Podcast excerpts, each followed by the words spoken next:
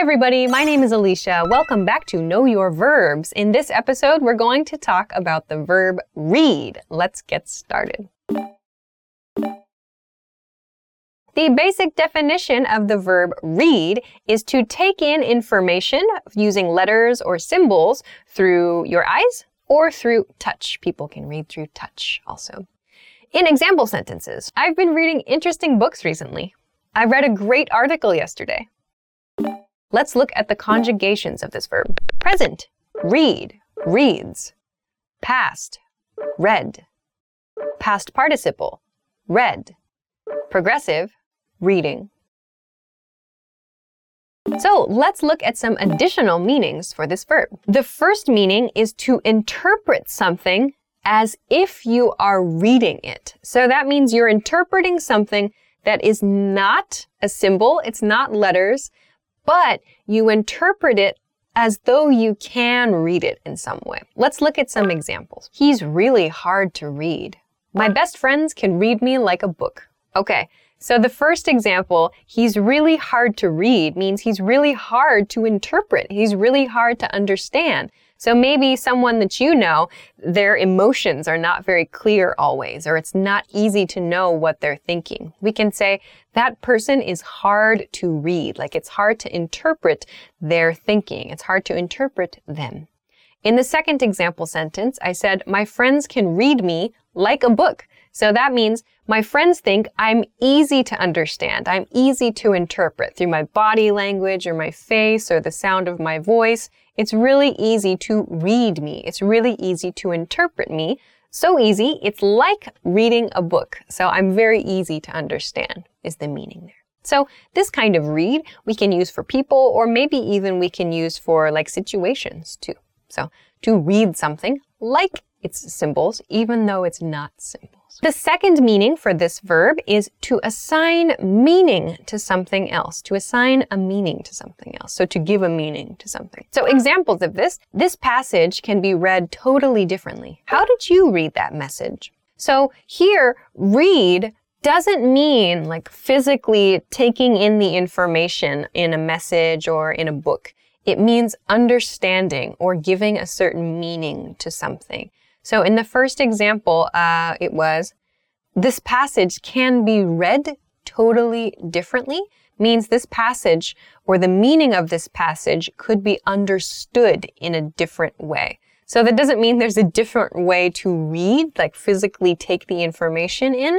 It means there's a different way to understand the meaning of that of that passage. In the second example sentence, how did you read that message? It means how did you understand that message? Or what was the true meaning you understood in that message? What did you get from that? How did you read that message? So read doesn't only mean looking at the symbols and letters, even if it seems like it here. In these sorts of situations, it means how do you assign meaning to that text? Let's go to a third meaning of the verb read then. So we can also use read to mean to indicate, to indicate something as with like signs or time. Let's look at some examples. The clock reads two.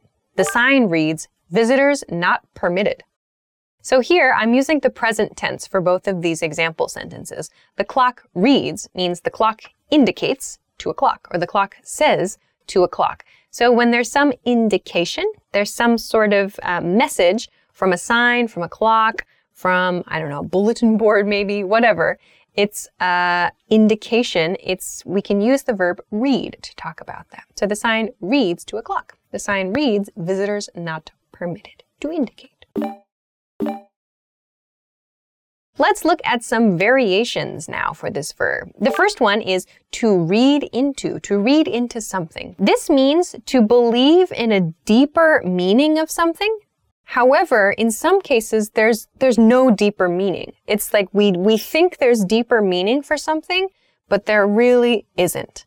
Let's look at some examples of this. She's being extra nice to him. I'm trying not to read into it, but I wonder if they're dating. Don't read into his comments. Okay, so both of these mean like Uh, actually, in both of these, I've given kind of a negative situation. In the first one, I'm trying not to read into it, means I'm trying not to see a deeper meaning in this situation, but I wonder if they're dating because she's being extra nice to him. Hmm. So there's a little bit of curiosity there. In the second example sentence, don't read into his comments means don't imagine there's a deeper meaning there. Don't read into his comments. There's not anything else for you to be concerned about here. It's just this comment. That's all. So don't think there's something behind the comment. Okay, let's go to the second variation for read today. The second variation is to read between the lines, to read between the lines.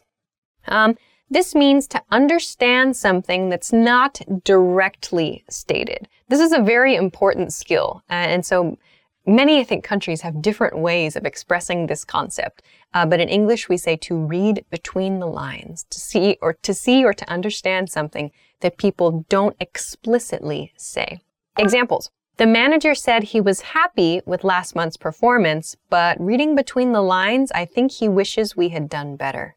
And I think if you read between the lines, you'll see that the company is not doing so well. So in the first example sentence, we see this presentation. The manager was happy with the performance, but reading between the lines, uh, I think he wishes we had done better. That suggests that maybe there was a comment or there's some information there that makes the speaker think the manager is actually hiding some disappointment. So there's something about the manager's behavior that maybe indicates his true feelings are different from his happy uh, kind of presentation. In the second example sentence, I think if you read between the lines, you'll see that the company is not doing so well. Again, that means that there's something the speaker has noticed or has sensed or has heard that suggests that actually the company is not doing so well, even though it seems that they are. This is a useful expression for social situations. Like if someone doesn't quite understand like the feeling of a conversation or like the sort of uh, sense in a room, we can say like, oh, that person can't really read between the lines, can he? Here. So that's how we use it. So those are a few new ways of using the verb read, I hope. If you have any other uses that you know of, or if you have any questions or comments or want to try to make a sentence with this verb, please feel free to do so. Thanks very much for watching this episode of Know Your Verbs, and we'll see you again next time. Bye bye. In the second, happens. Happens. Happens.